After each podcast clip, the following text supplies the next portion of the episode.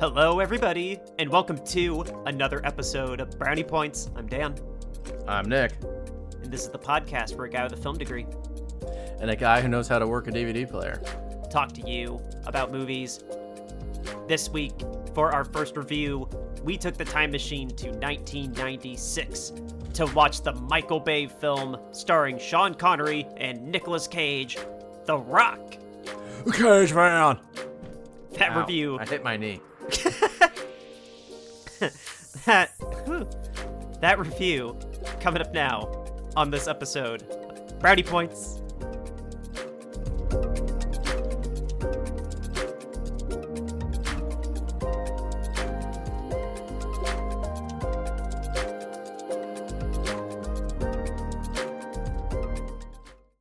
All right, everybody. Welcome to our first review. It is, like we said at the top, The Rock. It is from 19. Mm. Beer. It is from 1996, directed by Michael Bay, and the film was written by numerous people, which is obviously not the best sign. Uh, David Weisberg, Douglas Cook, and Mark Rosner. The film stars Sean Connery, the dearly recently departed Sean Connery, Nicolas Cage, and Ed Harris. And there's a lot of surprising uh, supporting actors in this too. I just want to go ahead and throw those out there, uh, like David Morse, William Forsythe, John C. McGinley, and Tony Todd. that was one of my notes. I'll just jump on that. Was uh, Candyman? Like I wrote Candyman in all capital letters. I wrote. I wrote death from uh, Final Destination. that too, yeah. I, for some reason, Candyman always comes to my mind now because we haven't done Final Destination yet. But uh, but yeah, this is The Rock. Uh, being the one to pick it, uh, I honestly mainly picked it because of uh, Sean just passing away very recently, and uh, I thought it was perfect for us because it was on Hulu and it has Nick Cage, and I haven't seen it since I was a little kid, and I was just about the action, and it took place in San Francisco back when I thought it was feasible to still live there. But uh, yeah, it's not. Apparently, it's exploding, according to this movie. So maybe you don't want to live there. Yeah, not well. Other reasons I don't want to live there anymore either. But uh, but I because the 49ers depress you? no the city's inhabitants depress me, and it's massive. You know who inhabitants the city? inhabitants inhabit.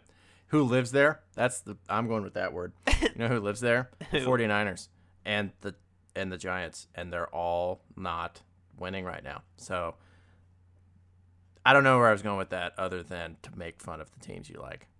hey, everybody's got up. This is why I don't trash talk very often because it's wildly incoherent, and people end up laughing at me. everyone has up and down years. It's okay. It's not. I mean, we've we've lived here with terrible Colts years, so it's, I thought of a joke so terrible. like I, I I I said it in my head and I was like, "You know what? You could just hold it and not say it." I'm going to text it to you though. I'm going to text Is your phone on airplane mode right now? yeah. All right, hang on a second. Audience, I know this is killing you, but I don't care. Jeez. Why are you messengering it then? No, I'm texting you it.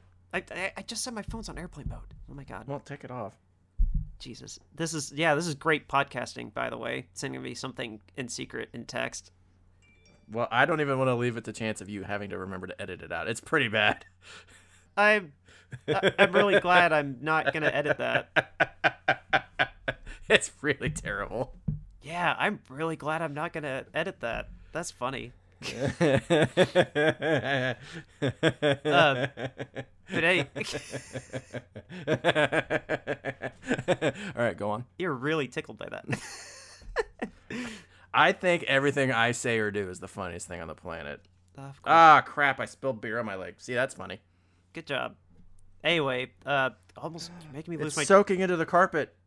I must get it out of the fibers. uh anyway the uh but really watching it just last night uh this is the last movie i watched before we started taping Ever. He's not I- watching any movies ever again. yeah, no, never. this is I'm disowning movies because of this week. This is this is the last Brownie Points Guide to Cinema episode.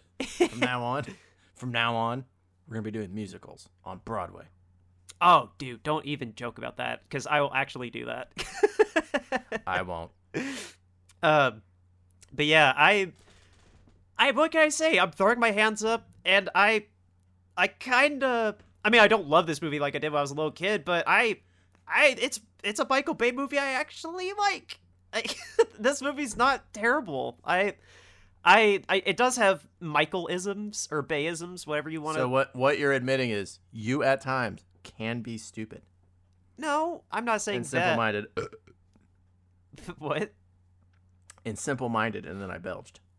No, it's not that. I think Michael Bay is a competent director. He always does action scenes very well, but the the the substance of the film the rest of the way can be very problematic or idiotic, but here the Michael Bay isms that he kind of carries from film to film are somewhat limited compared to other samplings of his work that I have uh taken upon myself to watch. Uh there's a couple, like I said, couple mm, mind-numbingly stupid moments, but I think the script is fairly confident, or not confident, uh, competent. Uh, like Ed Harris's motivation is surprisingly sympathetic. Uh, I kind of like what Nick Cage does with his role.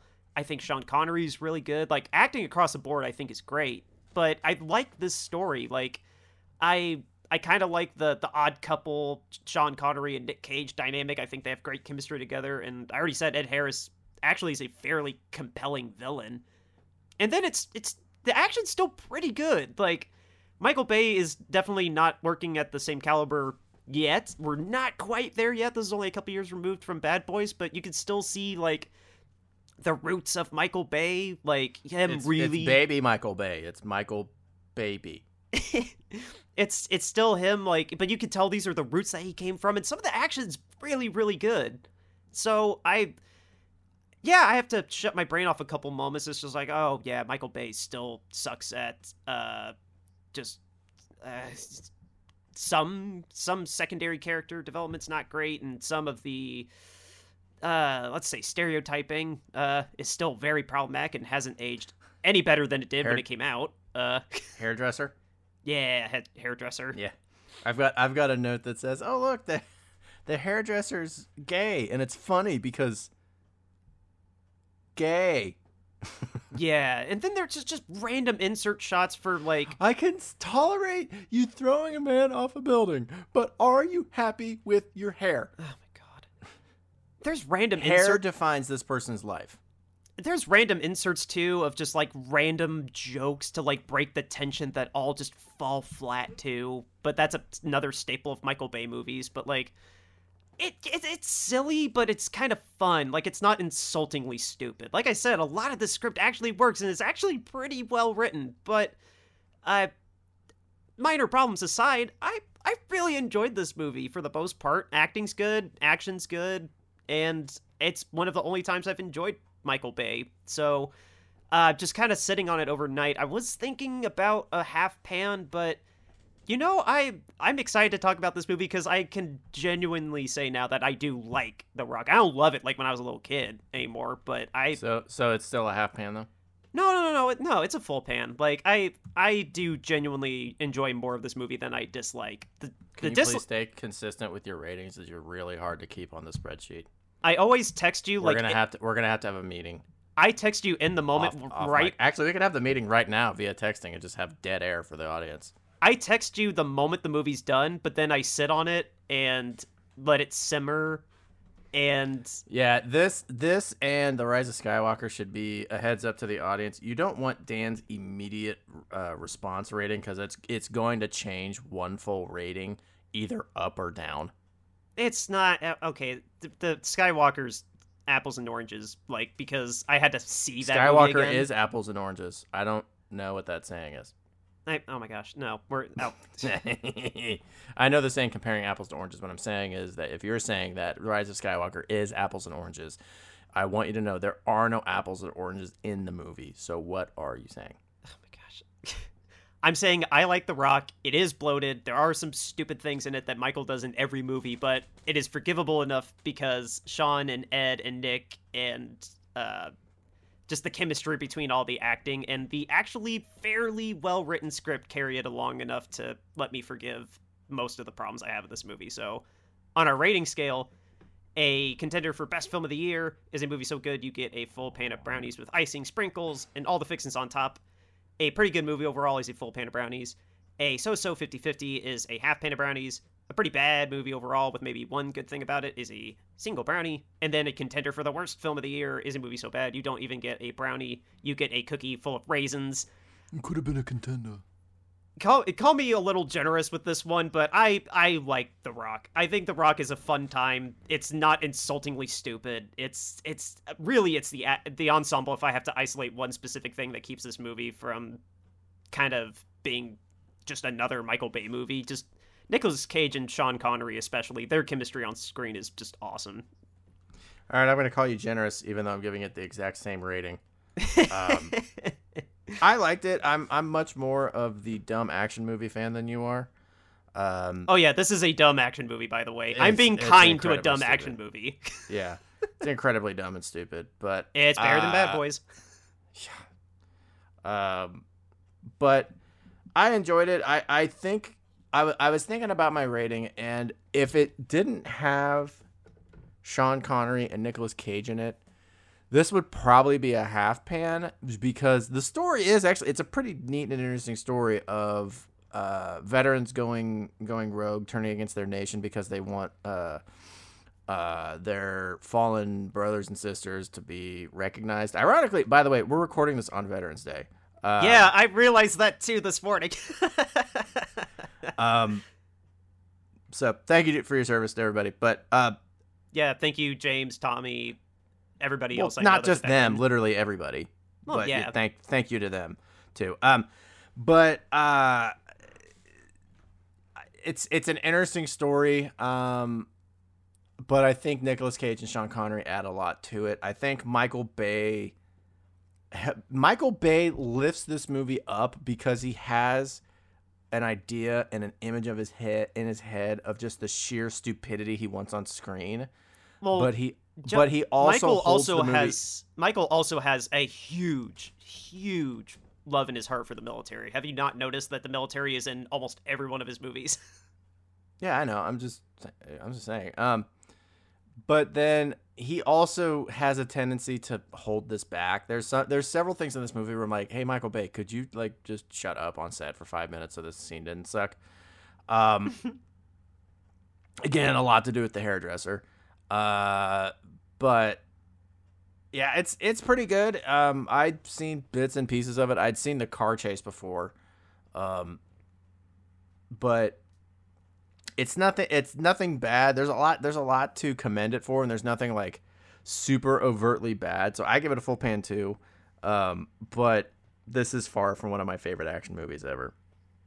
Yeah no it's not it's definitely not one of mine but i just i don't know. Watching it this time just i'm glad it, wasn't as bad as i was expecting just because of how much i despise the transformer films and uh, Bad Boys. I really just wasn't a fan of Bad Boys, and I just I don't know. I've supposedly I'll like Pain and Gain. A lot of people have told me that Pain and Gain is I legitimately a Gain. great movie.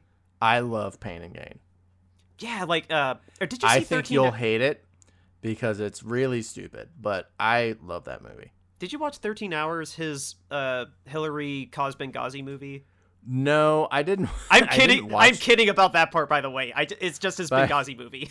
I didn't watch that. I was wor- so I was working um uh at this job where I was basically like selling electronics and then like the company I worked for would fix them too. And I remember when that trailer came out, I was actually at work and the boss I worked with at the time, we'd worked together at a previous job and we were uh, pretty good friends and I looked at him and he he he's pretty into movies and he doesn't like Michael Bay just because he thinks he makes like trash movies. Eh, he's He not goes- wrong. I was like, "Hey, did you see Michael Bay released. Uh, there's a trailer for a Michael Bay movie about Benghazi, and he goes, "Are you serious?" And I was like, "I have no interest in watching that because I think that's a movie that should be taken very seriously." And the first thing they did was, "Hey, who do we get to direct it? This idiot." Yeah, I, I kind of want to see it just to like, I don't know, just for the sheer novelty of just like, oh my god, uh, Michael Bay is either going to trivialize something that was pretty horrifically tragic, or he's going to try and do a serious movie, which in itself is a fascinating idea. Just like, oh my god, Michael Bay actually taking a story seriously. But then you see in the then you see in the trailers the Dutch angles and the explosions, and it's like, ah, yeah, it's still a Michael Bay movie. The best, the best thing to come out of that movie was the was the meme of the still image where it was a, uh, John Krasinski, and John Krasinski's like, Roy, I need your help. They got Pam, and then it's it's John Krasinski, and uh, what's the guy's? name? It's the guy that played Roy from The Office. Roy was in that movie too. Oh, are you serious? And they're walking side by side with big beards and machine guns, and I'm like, that's the funniest thing. I have not seen that. That's funny. Uh, but anyway, let's uh, I'm I'm in a lot more Office fan pages on Facebook than you, so I completely understand why I've seen that. yeah, I was gonna say that sounds a little niche for my echo chamber of Facebook. While you're out there looking at political memes, I'm looking at what really matters. I'm on Bort Simpson fan posting way more now. Uh, but We're out of Bort. all right, let's uh back to this movie. Um, before we really like get into the weeds of it, um, you noticed Jerry Bruckheimer produced this, right? Or possibly not. Yeah, I, I noticed. I don't know why I was like, hey, I know that name. because he's produced numerous, numerous uh, action films, uh, a handful of Nick Cage films. He produced. Uh, he did uh, uh, National Treasure, just for example. Uh, he also produced Top Gun that we did a couple months ago. But uh, yeah, just a big, big time producer. Uh, he's got like an overall deal with Disney, so Disney technically financed this movie. But uh, his That's kind of hilarious to think about. I it just it it's just a technicality. Like it's We it- blew up. We blew. God. We Jesus. We blew up Alcatraz. Oh. Uh, but no, the uh, I'm bringing this up not just because it's Jerry Bruckheimer, one of the more famous producers working now, um, but his partner Don Simpson, because it said it was Don Simpson and Jerry Bruckheimer production. Uh, they ended their partnership in Jan- or December 1995 while this movie was being filmed, uh, because Jerry Bruckheimer was having a problem with uh, Don Simpson's uh, drug habits. And then in January of 96, literally a month later, Don passed away of a drug overdose. And that's why this movie was dedicated to him. Bummer. Yeah, I just wanted to. I did you notice that it said it was ded- dedicated to someone at the end of it? Yeah, because I stay for the post credit scenes, Daniel. Okay, I just I just wanted to throw that out there because I I knew Jerry used to have a producing partner. I just didn't realize it was this guy, and that's why their relationship ended was because of a horrible uh, addiction disease, which is just tragic. I didn't realize this was Don's last movie, and he didn't even get to see it come out. I bet. Yeah, I'm sure he heard it up in the clouds from the explosions. yeah. Um, but anyway, uh, for the movie, I'll save the rest of my trivia for the end. Um, I mean, where do you want to start with like bringing this movie down? Bringing this movie down. Um, Bringing down the house with uh, Steve Martin, or was that Tommy Lee Jones? I don't remember. I just know Queen Uh, Latifah was in it. I've got one note that uh so when they start off with they they show him like he's like leaving his medal of honor at his his wife's grave and then uh he goes and does like the thing where he breaks out like all the the chemical weapons from that one place. There's one guy that gets like blown up out of a guard tower and I was like he wasn't blown out of the guard tower. He very clearly was on a string. oh, I my my note for that was just uh, the most powerful beanbag gun ever. Like um he got he got jettisoned out of that tower. but Well, uh, okay, so yeah, like there's an action sequence at the beginning, but the thing that I I kind of want to focus in on is when they establish like what Nicolas Cage does and is. I love in that scene where, uh, um, actually no, it's it's not that scene. It's when it's actually when they're still breaking the stuff out. The one guy drops the one bead and he gets locked in the in the bunker, and it shows like what this chemical will do to somebody. My note is he looks like the Toxic Avenger. Ah, he kind of did. Yeah. I didn't think He's of all, that. he's all bubbly and oozy, and it looks like if you poked him, he'd pop. That was Um, not bad makeup, by the way. That was pretty good, like actual practical makeup effects. Like Michael doesn't really do body horror that much, and it looked Yeah. pretty good. By the way, I made a note specifically for you. Uh, it says Dan will ask, so just remember Cage is playing an Epiphone guitar. Oh, ha! You're right. I did. I, I did. I did write down. Ask Nick what the guitar was. Um, or, or Tuco, shoot. by Or the way, actually, no. you- I did. Actually, no. I didn't. I did want to Did- ask you though. did you notice that Tuco from Breaking Bad is in this movie? Uh, was that who? I think I know who you're talking about. No, he's not the, Tuco. he's the he's the he's one of the guys that works in like the the rogue group of military guys, and he's Wait, the are you talking- has the headset on when they first break in, and he's like, "All right, let's go," and then he throws like the bag of uh, stuff down the well and tries to blow up Sean Connery. Did he play Tuco? The guy yes, that got played Tuco. the guy was that, I'm I'm confused at the name. Was because I remember he died in the RV and like he was the first like big villain in the first season. But No, Tuco did not die in the RV. Tuco was the one that like they like he beats up Jesse, and then Walt goes back and he goes, "Except this isn't meth. This is like contact explosives," and he throws it and it blows up his his hangout. oh, okay, now I remember. I was I was conflating three different people.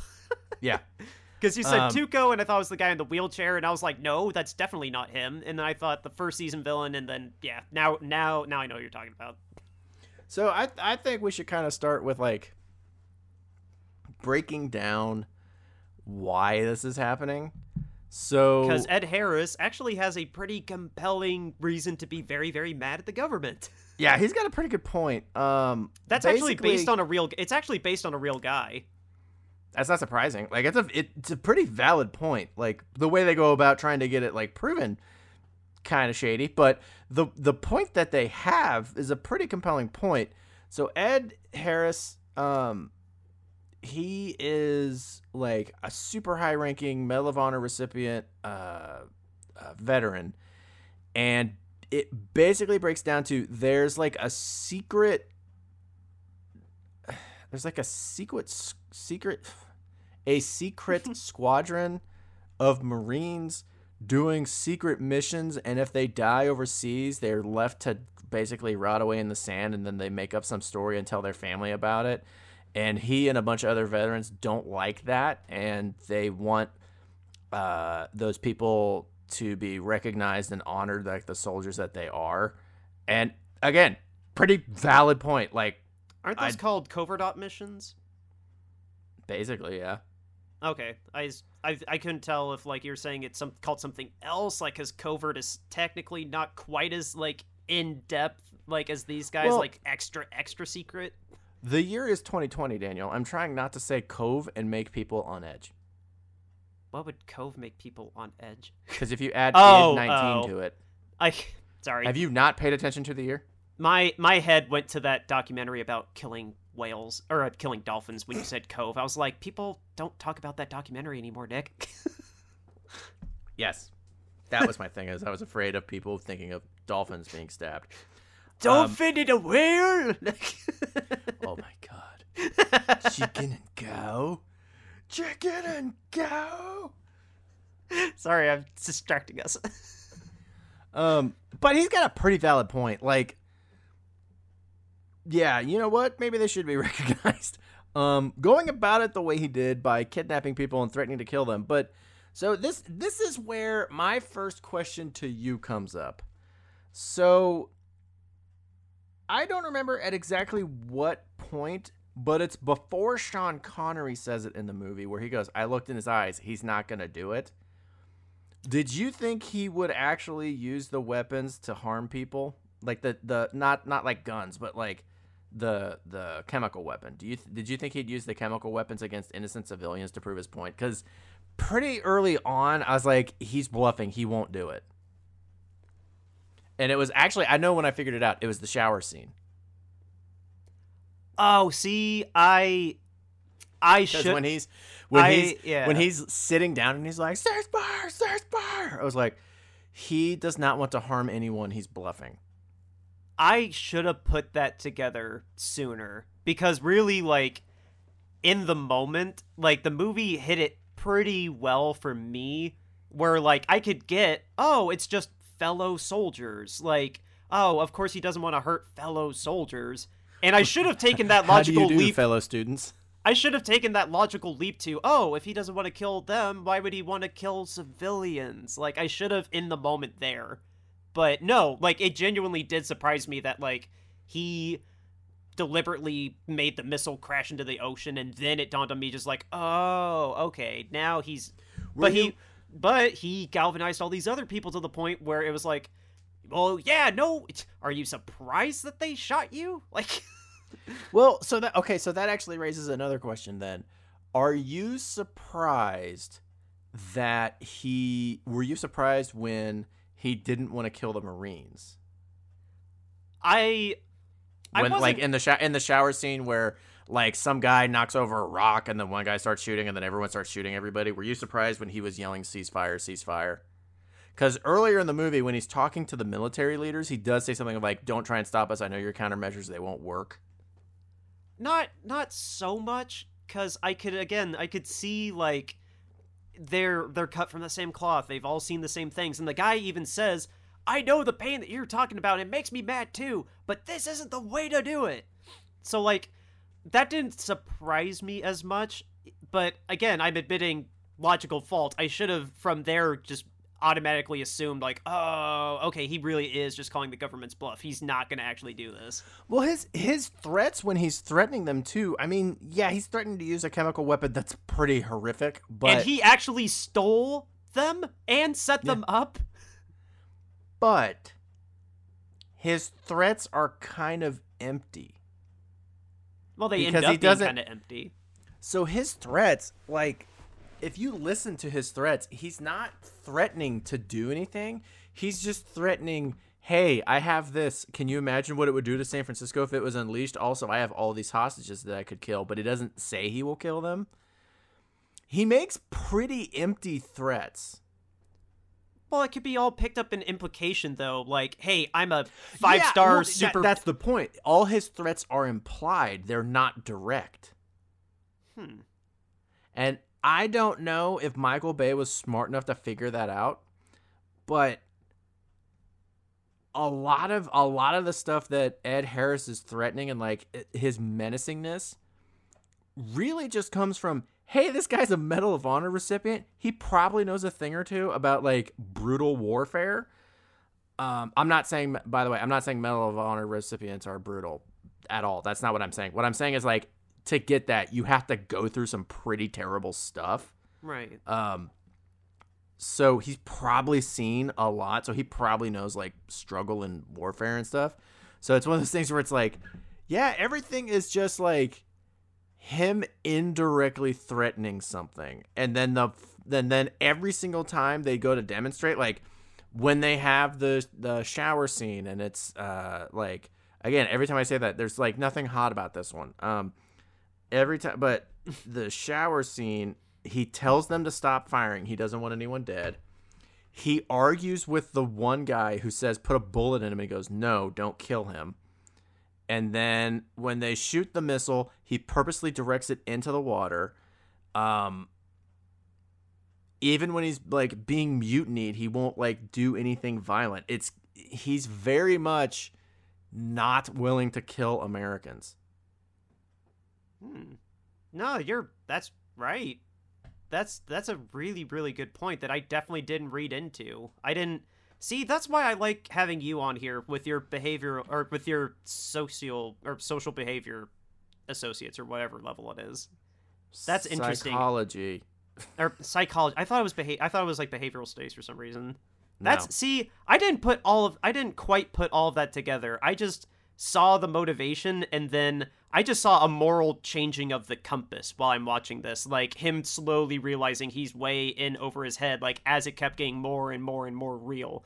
I didn't take that as like at his core, he always wanted to not do this, but then is just situationally getting deeper and deeper into it and just it ends Yeah, up blowing he- up in his face. That's really his- interesting. his his biggest issue is his indirect threats when they call his bluff. It's like, well, if you're gonna get what you want, you kind of gotta do something. Like you have to kill a hostage, or you have to fire a rocket into like like your threats have to have some meaning behind them. And his are just kind of like, don't don't test me, man. You don't want to see what I do when I'm tested. And they're like, well, we're testing. And he's like, but you shouldn't want to. Hmm. Yeah. No, that's fair point. No, that's fascinating. I I love that you picked up on all these little these littler things that I didn't. That's awesome. It makes me love this character even more. Like and half the trivia about Ed Harris was how much he didn't like making this movie. He actually thought working with Michael Bay was pretty awful. Him and Megan Fox should get a drink. he he he had problems with the character's writing. He didn't like how Michael was like I he always uh, multiple people have said this that like he takes a ridiculous amount of time to shoot any scene because he requires so much coverage like and he hated also that like in the final cut requires so much coverage, and he also has he has so many pyrotechnics in every scene that it costs a lot of money per take.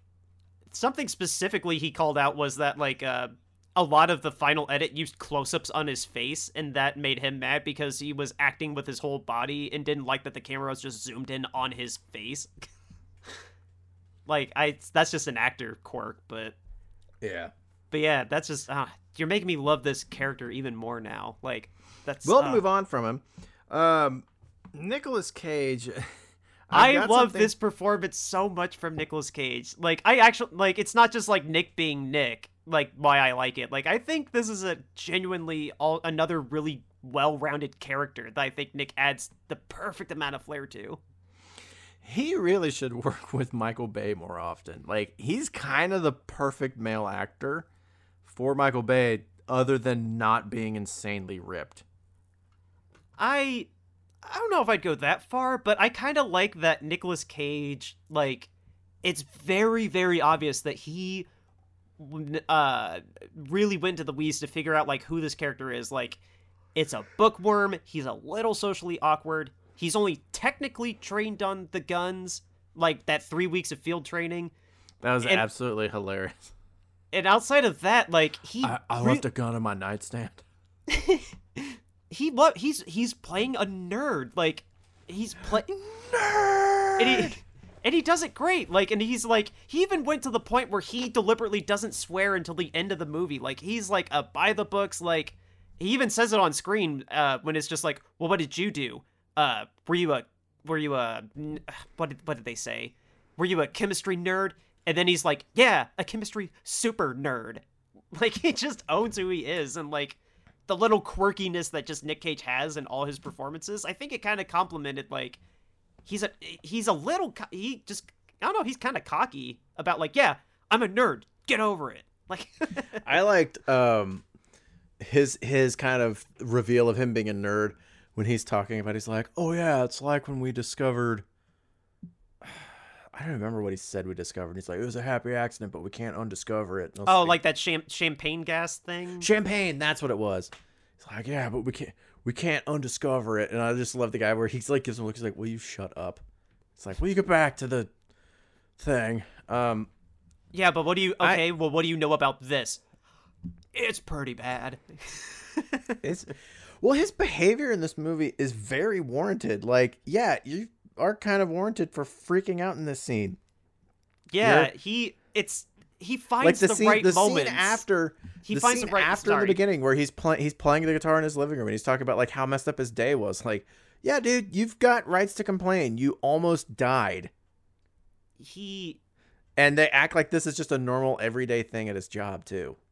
dude he that scene I just I know I have a The, I- the, I loved I love the one guy where they're like he's like, "Look at it, it's eating through my suit," and they keep telling him like, "Just go stand under the sprinkler and take him the whatever shot." And he's just like, "Look at it, it's eating through my skin." I was like, "Will you just pay attention to what they're saying? You'll be fine." Oh, his his partner was an idiot.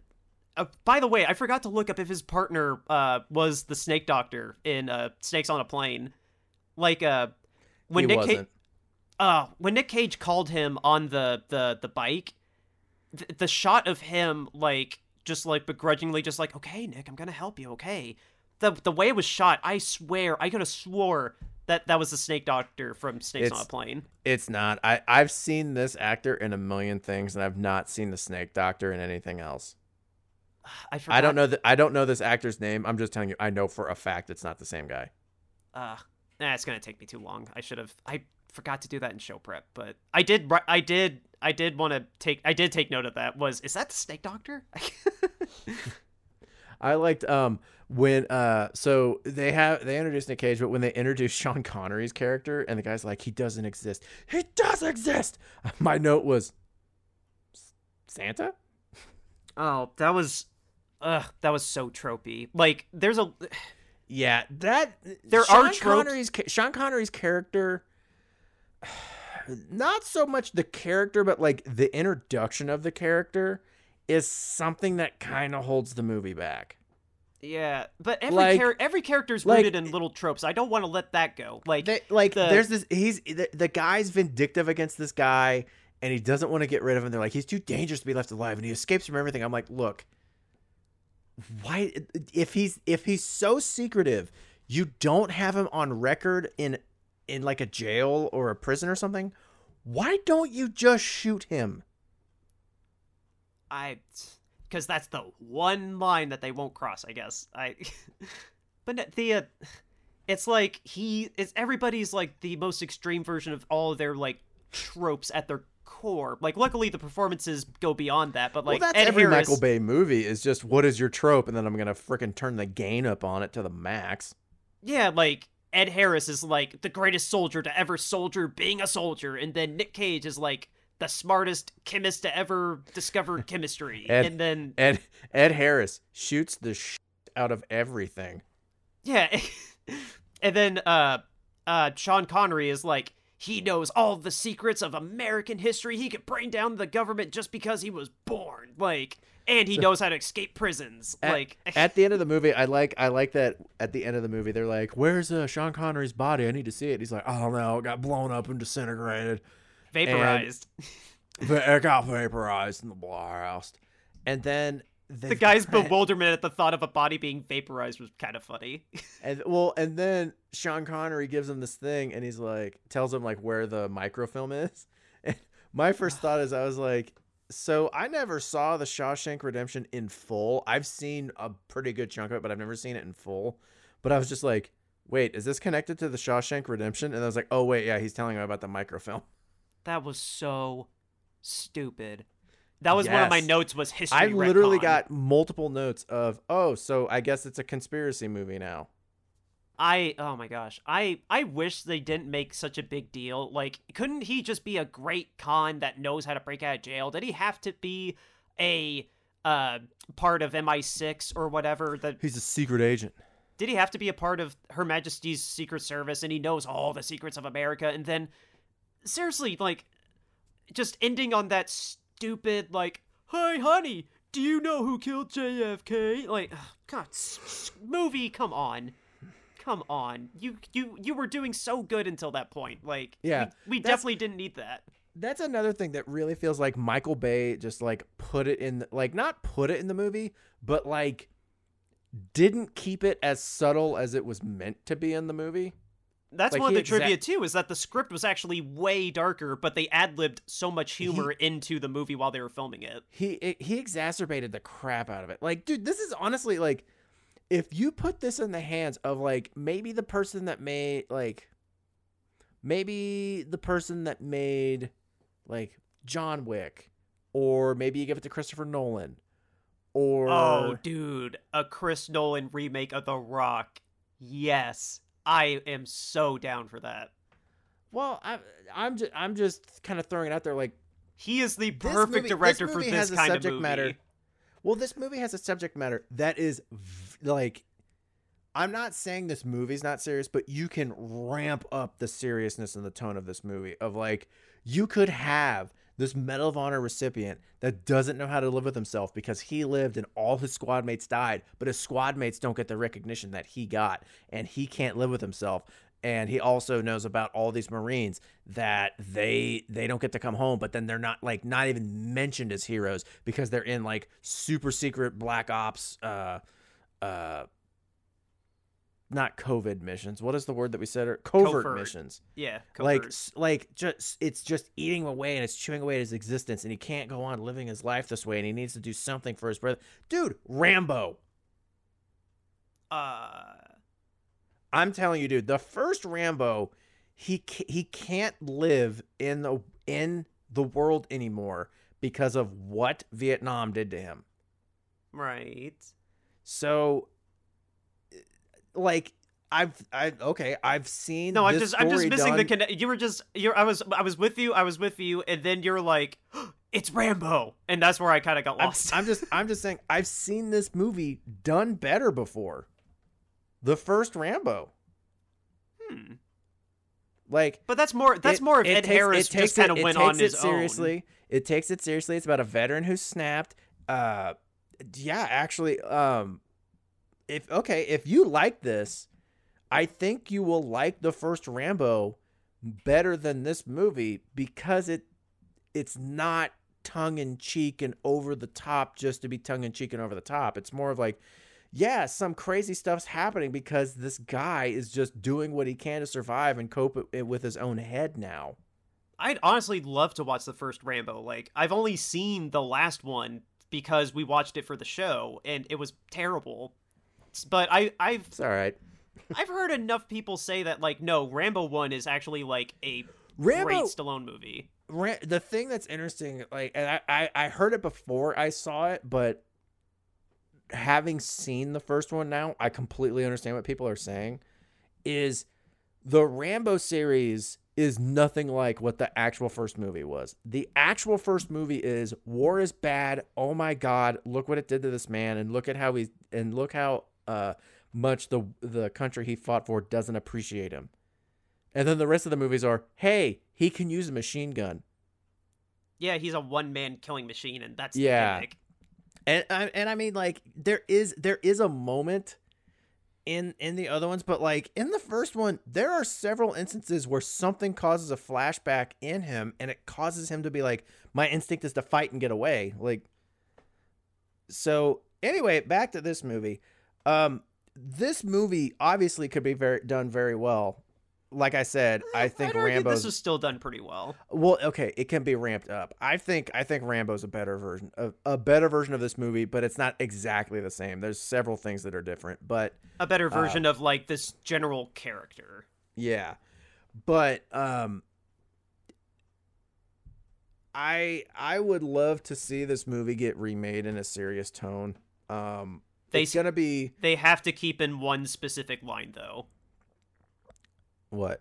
They have to keep whoever replaces Nicolas Cage. They have to have him still be the golly gee whiz, like the guy that like is so good he doesn't swear, so he has to say, "So how in Zeus's butthole?" Dude, I freaking love that line. I forgot that was this movie. I thought that was like Matchstick Men. I I forgot it was this movie. butthole. Um That was So- so, Michael Bay actually wanted to cut that out, but Nicolas Cage begged him to keep it in the the final cut, and Michael Bay just said sure. Nicolas Cage was right. So Oh to move on to move on to another character that really stuck out to us in the movie, we clearly both had a problem with this character. Uh, the hairdresser, for how little he's on screen, he leaves a pretty big stupid mark on the movie. But you gotta you gotta realize, like back then, obviously it would have been no big deal. Just like, oh, hi, hi, that gay guy's the hairdresser, of course. Yeah, like, it, I'm not. it- It's not so much that in terms of just like that character's stupid and his jokes don't really lend anything. oh yeah, he's aged like a piece of bread on the counter. Oh yeah, it's oh, Like- it's, it's kind of it's it's atrocious looking at it now. when when he's like, "What do you mean I can't use scissors?" and they're like, "If you use scissors, he will kill you." I was like, "Okay," And then I, How the funny! thing- How funny would that have been? Like if Michael Bay was so tone deaf, it would have been something like, "Oh, if he if you use this, he's gonna choke you out," and then he goes like, "Oh, like I'm surprised." Like it it wouldn't have surprised me if Michael Bay went that tasteless. That sounded a little too authentic from you at the thought of being choked out. Um, what are you doing, step host? Um, what are you doing, step federal agent? But no, I like I, the the one joke of his I really do like. It's dumb as hell, but like it kind of got me to laugh. More so, not so much for like what is said, but the delivery of the line was so like the hairdresser the whole time is just like, oh my god, we get it. It's it, he's gay, we get it. Oh my god, he's obsessed with hair, we get it. But when uh, there's a there's several moments that are stupid when Sean Connery throws the guy over the edge of the building, like when all the federal agents come out and they're like, he got away. Wow, how did he get out? And I was like, how did you not see him go out the door? Yeah, right. He would have It's a passed right pen- past him. It's a penthouse hotel room. There's two exits the balcony, which he was on, and then the door, which he had to walk by all of you to get to. And then when Sean Connery gets in the elevator with the hairdresser, he's like, I'm. Because the hairdresser thinks he just threw a guy over the wall. He doesn't know he's holding him up. He thinks he's just like, yeah, that guy died. So the hairdresser's freaking out. He's like, I could live with you throwing a guy over the wall, but how do you like your hair? Like, Oh, okay, that that, line honestly is kind of funny. that line got me to laugh, not so much for the line, but like his delivery. I really think he's like, I only care about hair. If he didn't say anything remotely stereotyped up to that point, and then he said that line, like that would. I mean, honestly, I think that line's kind of funny. Like, of course, the hairdresser's just like, okay, well.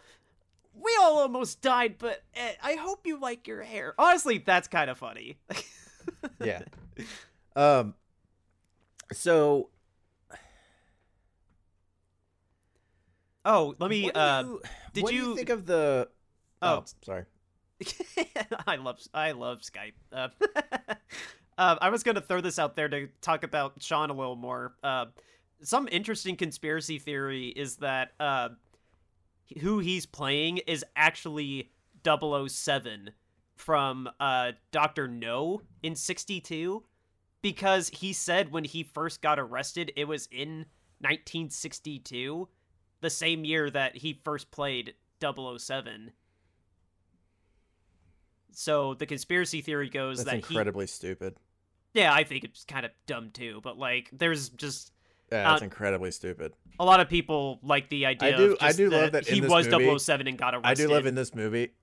Hmm. I love that in this movie though they keep in like he's British. I'm like, dude, why did Hollywood insist that this guy was British?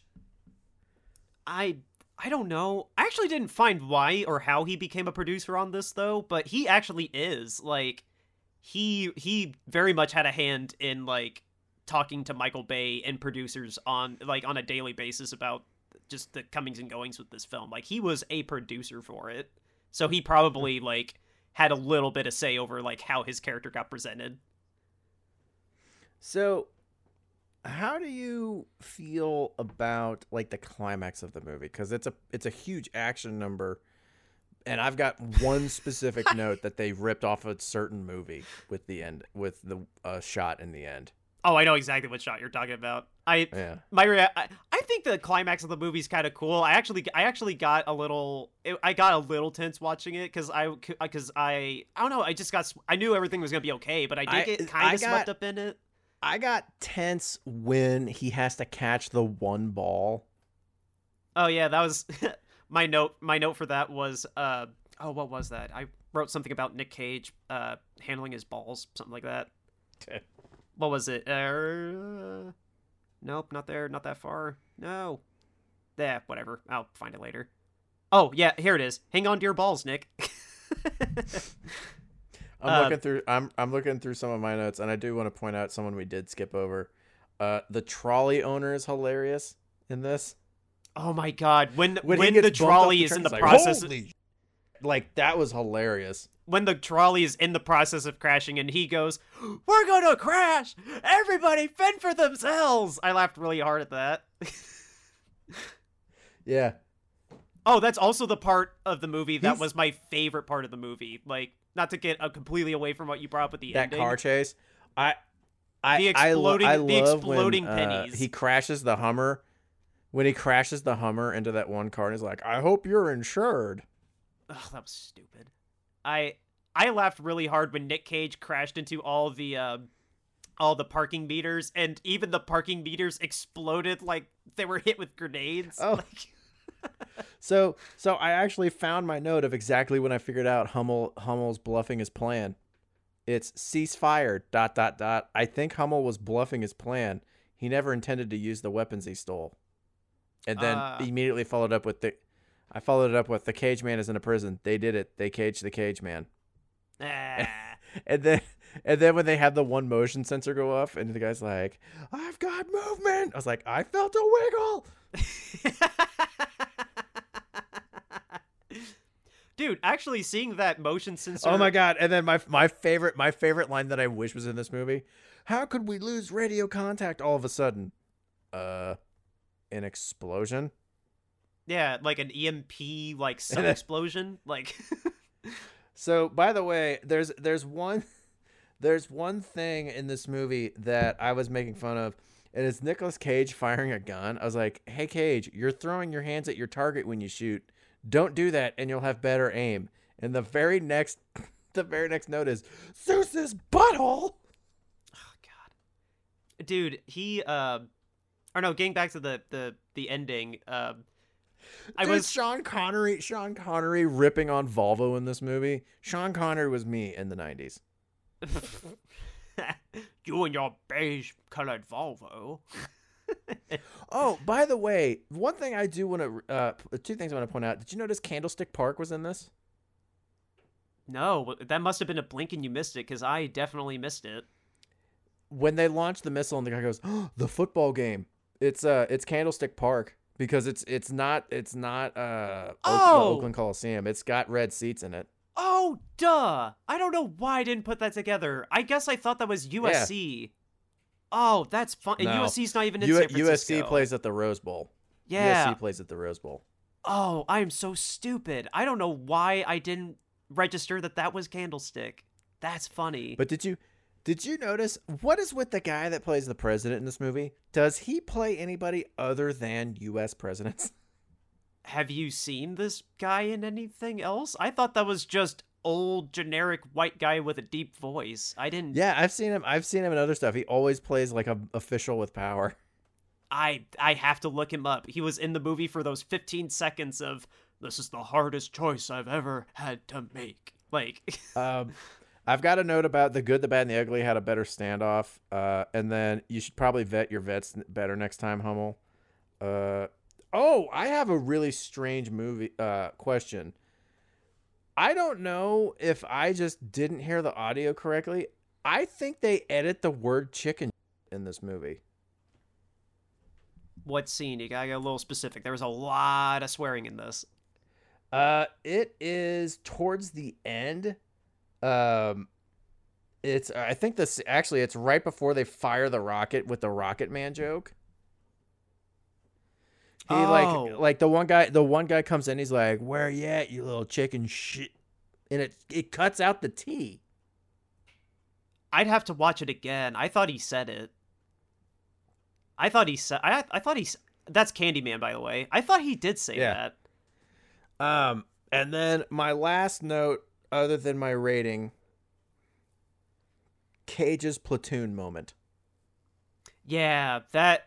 Hold on, that that yeah, that was clearly a ripoff of Platoon. I definitely agree with that. But um, before that, though, when he finally beats the lieutenant, uh, the lieutenant, by the way, when uh he was talking to Ed Harris, like when it was like two hours before, I th- I wrote in my notes he sounded like a baseball commentator because he was like, "Oh well, we got uh we got everybody uh in their positions. Uh, commando's over at the window. Uh, we're just waiting for the call for you to launch the rockets. You know, it's a beautiful day out here in San Francisco, and uh, yep, we're just waiting for the rockets to go off. And uh, I, I don't know, something about the way he spoke made it sound like a baseball announcer. I thought it was funny. There's a long fly ball deep into center field, and everyone's dead. Yeah. Uh, but then, when, but anyway, when Nick actually killed him, and he said, uh, "Eat this," like I thought that was really funny. That that was like the first time he swore in the movie. oh no, it was uh, it was "Eat this, you," and then he put the ball in his mouth. I thought that was great. Yeah. But then, yeah, that was a really cle- obviously like now looking at it, I was like, oh, Michael, you're just ripping off Platoon. Oh, you think this is original? Oh, you think you're deep and this is well earned. That is kind of a scary moment though when he goes abort, and then the guy's like, "Oh, I just hit the button!" Like, Yeah. And then I I like I like that it like blows up something on the other like it hit a part that's uninhabited and I was like, "Hey, did you watch, oh yeah, that convenience. Did you watch Man of Steel?" yeah. Oh boy, like, oh, thank God, I hit the part of the island that's not a giant piece of concrete. Like, He fires and it blows up the Golden Gate Bridge and then Godzilla stands up. Oh, or you already just said this, but yeah, you're exactly right. That's exactly like uh, Batman versus Superman, where it's like. Oh well, thank God he showed up after five o'clock, or else this city would be full of people. Like, Rush hour traffic's at a standstill and oh dear God, it's Superman fighting someone. Everybody panic. eh. Um, so I've got it. Okay, I've got an interesting question. Instead of who would you cast Nicolas Cage to be in this movie? Because my pick would be, uh, uh, probably the one guy that's like he doesn't exist, and then he's like he wants to know about Sean Connery being dead. Who who would you? Don't elaborate, but who would you cast him to be? wait, just uh, hold on. Describe the person one more time. It's the it's the guy that when they mention Sean Connery, he's like, I want to see his body. Oh, Womack. Yeah, Womack. I would have him play Womack. Who would you have him play? Don't elaborate because it's not important. Who would I have him play? But Nick Cage also stays in this movie in his current role, so you have two cages. Yeah. Uh, I remember the couple other times we've done this. Uh, I would either have him be, uh, David Morris's character, the guy who was like the last one to give up on Ed Harris, when he's like, "It's been an honor serving with you, General." You remember him? Yeah, yeah. I, I think I'd I think I'd pick David Morris just because I like the idea of Nick Cage being Ed Harris's second in command. Yeah. So my question this time is, would you replace Ed Harris with Ed Helms? Like it's the exact same movie, but Ed Helms is in it instead. Yes. Ew, absolutely not. Me either. Absolutely, not. Me either. Look, he's a real he's a really nice guy, but he really can only play one character and I'm kind of tired of seeing it. He's not a dramatic actor. No. He he has no range. He can nail this one role very well. Andy Dwyer, right? Yeah. Oh, he can sing though. I liked when he sang in uh, He can Hangover. legitimately he can play instruments pretty well. Yeah. I like. instruments. He can play them pretty well. But yeah, I'm just I'm pretty tired of him playing one role in every movie. Is there a re- uh, dude? The only reason I ask this question is just because he's the only Ed H I know in Hollywood other than Ed Harris. Oh, I was gonna say like has Ed, has Ed This Helms been on your this mind? is this this this isn't me like secretly sitting over here holding it like I just want to rip on Ed Helms. That's a whole different podcast. I don't, but um yeah, we could wrap we could wrap this up probably. Uh, yeah. The only other thing that I want to add are, I've got through pretty much all my trivia. Um, the only other two things I want to add are, uh, here's a great quote from Michael Bay. Uh, allegedly, uh, the studio wanted to shoot the movie in Los Angeles because obviously Hollywood, uh, with only a handful of exteriors in Alcatraz, uh, to complete the illusion. But Michael Bay refused, saying, and I quote, "I gotta shoot on this island because this island is so fucking. I didn't verify where that quote came from, and I kind of don't want to because I don't want that to not be real. Like He said it in church. that's so funny. That is truly timeless. I can hear Michael Bay saying that too. That's so great. And Um, then and then, and then uh, Megan Fox runs in and she's like, "He's Hitler." oh, um, actually, Isn't, one more. isn't thi- that why she got fired from Transformers? I she j- y- yeah she hated working with him and called him Hitler on the record with an interview. It was yeah it was stupid. Um, For those of you wondering, wondering, um, what uh, ways to get fired from your job, call your boss that on record. yeah, that's a pretty that's a pretty efficient way too. Um, Yeah. Actually, I got one more quote. Uh, Michael Bay was interviewed about the movie, and he said, uh, "There's a major logic flaw in the movie," said Bay. Yeah. Why are the boilers working on the rock when this island hasn't been used for years? The answer, uh, uh, he answers his own question by saying, "quote Screw it, it's entertaining, don't you think?"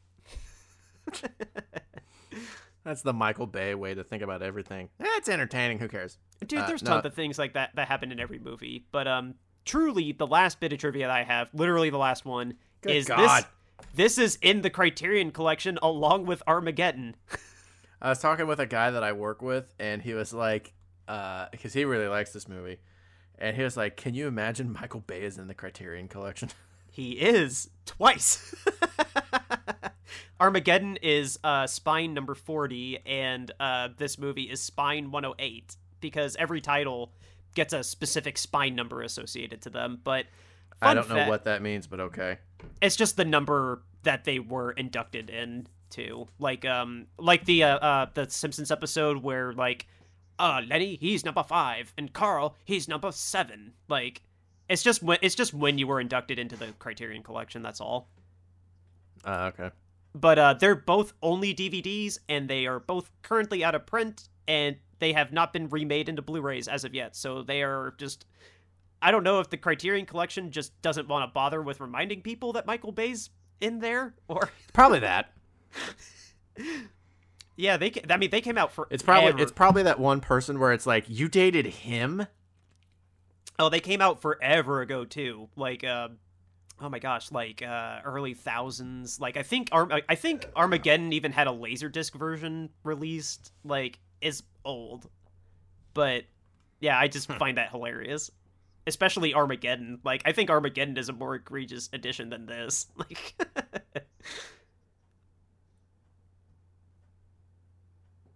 Yeah, I'm done. By the way.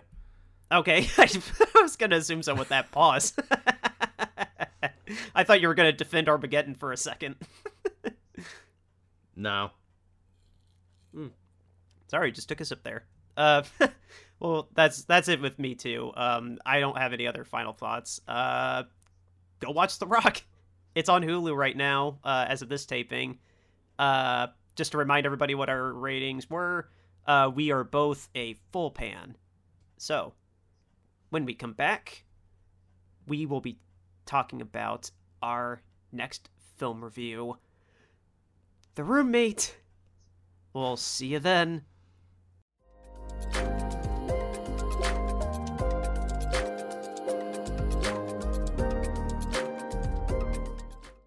All right, guys, thank you so much for joining us for this review of The Rock. Thank you also to Isla Marfin and Fugue for the bumper music. we really appreciate it as always. Uh, Nick, I already kind of gave it away before the break, but uh, yeah, why don't you go ahead and remind everybody what we're going to be talking about on Thursday? The poo mate.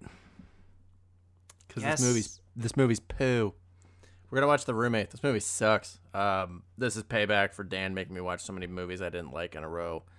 Um, I knew about this movie because I have seen it one time before the show. I'll tell the story of why I watched it then.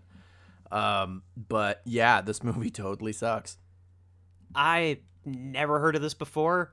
True story. Nick was I listened to Nick scroll through Netflix just going, "No, no." I spent no." 15 minutes like I gotta find something bad. Yeah, I I just listened to him just going, "No, no, no, no." The roommate. And I'm like, "Whoa, what?"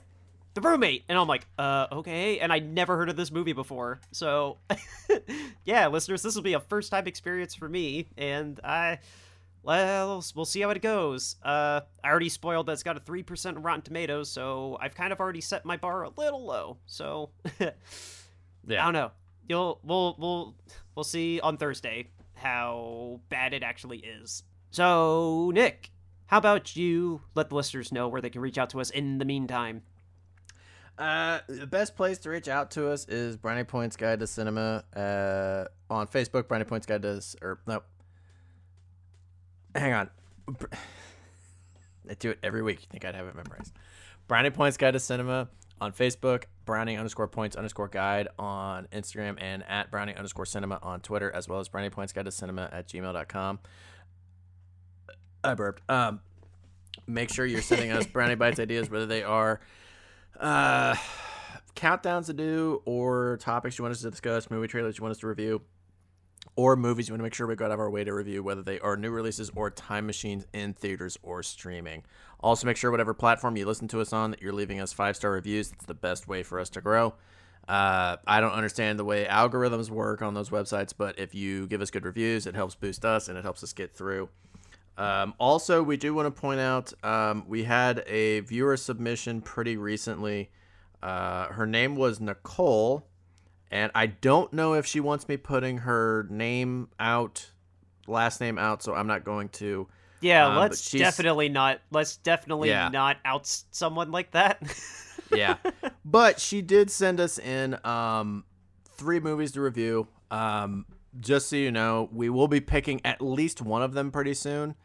Um we're gonna try and go through that entire list but i will say i am picking one of the movies that you sent in uh for next week's episodes.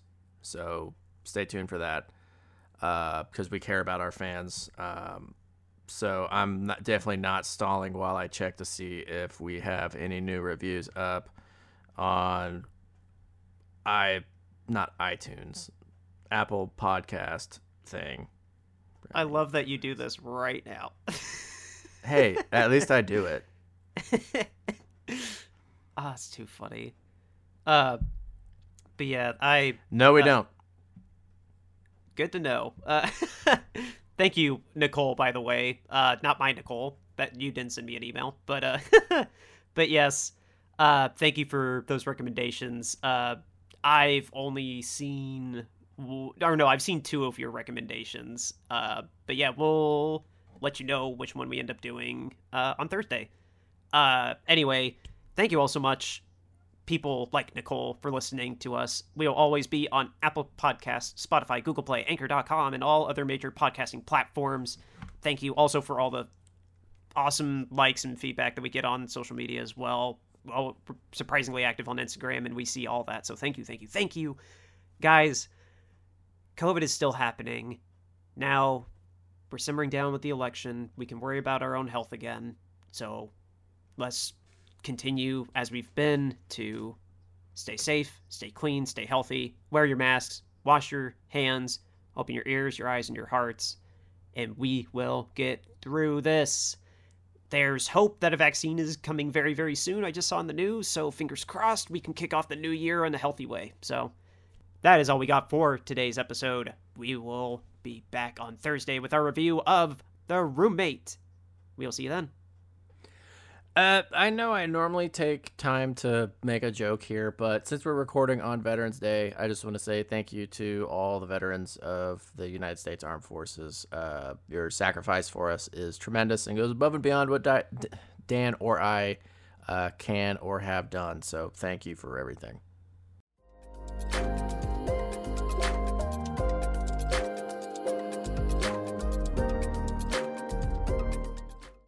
Yeah, I'm really glad I'm not gonna edit that. That's funny. uh, But hey, all right, go on.